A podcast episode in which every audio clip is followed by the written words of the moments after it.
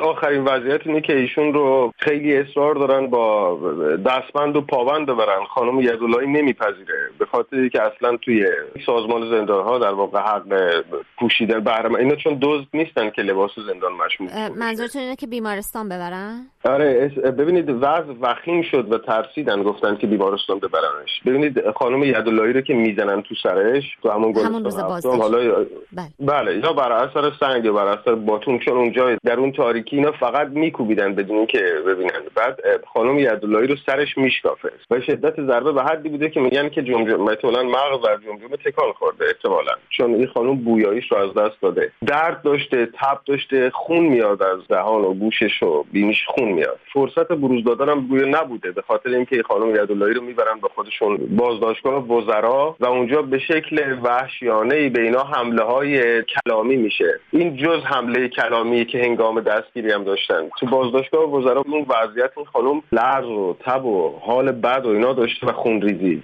به اینا توجه نمی‌کنن. یک سری از این خانم‌ها رو یه حدود ده نفرشون رو جدا می‌کنن که از این ده نفر یکیشون خانم یداللهی هم بوده. خانم یداللهی رو فقط در واقع باسپورس میگه که آزاد می‌کنه توی گروه اول ولی بعدا که می‌فهمه مادر کسرا نوری میخوانش میگن شما مادر کسرا نوری و دو مرتبه میگیرنش و قرار صد میلیونی براش صادر می‌کنن. دلیلی داشته چرا کسرا نوری یا اتهام خاصی داره که مادرش رو کسرا نوری نه میگن که شما میرید بیرون و سر صدا می‌کنید. یعنی انتظار دارن شما ببینید اینا مشکلشون اینه که رسانه رو از ما گرفتن خب، و به هیچ وجه هم نمی‌خوان صدای ما در خود من زندانی بودم. و وقتی که دوران زندان بود بازجو اومد بالا سر من گفته که خانومت رفت با رسانه های بیگانه مصاحبه کرد. بعد من به او گفتم که شما اجازه بدید روزنامه جامعه جمع و اطلاعات راجع به بنویسه بعد خانم من نره با رسانه های به قول شما بیگانه صحبت بکنه. شما همه یه درار رو ما بستید بگید فریادم نزن صدا میره بیرون. آقای روشنی اشاره کردید به اینکه خانم یداللهی بویاییشون رو از دست دادن و احتمالاً جمجمهشون بله. تکون خورده. آیا پزشک زندان ایشون رو معاینه کردن؟ ببینید پزشک زندان ایشون رو معاینه که می‌کنه ولی ترتیب اثری نمیدن. اینا بنا رو می‌ذارن روی اینکه در واقع زندانی‌ها اونجا زجر بکشن. ببینید الان 120 تا درویشی که توی تیپ چهار زندان بزرگ الان زندانیان از مردها. اینا 90 درصدشون با دست و پای شکسته و الان آقای باراکوهی کور شد کلا. به دلیل اون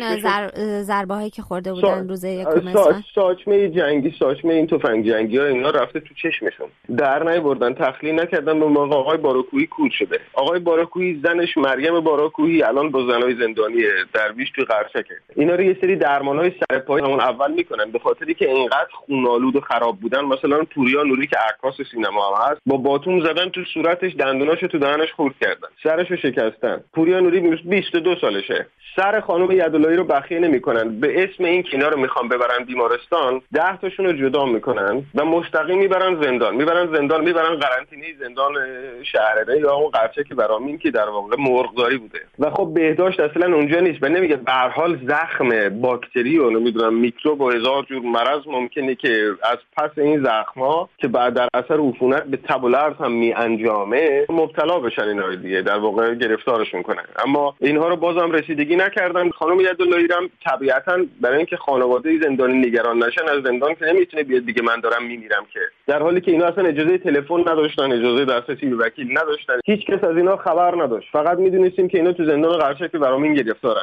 بعد الان وکیلی دارن خانم یداللهی؟ متاسفانه نه وکیل ندارن. حالا تو این وضعی که در واقع خطر جانی براشون میره اما کسای دیگه هم هستن از خانم‌ها که دچار مریضی هستن. من خانم صدیقه صفاوقت واریس شدید داره. من این رو در واقع چون همکار من بود می‌دونم چون خیلی وضعش خراب بود و کمردرد داشت و پاشم شکسته بود روی پاش. حالا با همون وضعیت توی زندان خانم مریم فرسیابی تومور مغزی داره که بهش رسیدگی نمی‌کنن. داروهایی که مصرف می‌کنن عمدتا داروهای خارجی نمی‌برن اینو می‌برن بیمارستان سرپایی زود برمیگردونن. سپیده مرادی تو لحظه بازداشت با شلیک مستقیم گاز اشکاور به پاش. با همون وضعیت میبرنش داخل بند. خانم شهناز کیانی بیماری قند داره قند بالا. شیما انتصاری آسم داره تنگی نفس داره و چند بار بردنش برای اکسیژن. منتها اینا رو تو شرایط بسیار بد زندان قرچک دارن نگهداری می‌کنن.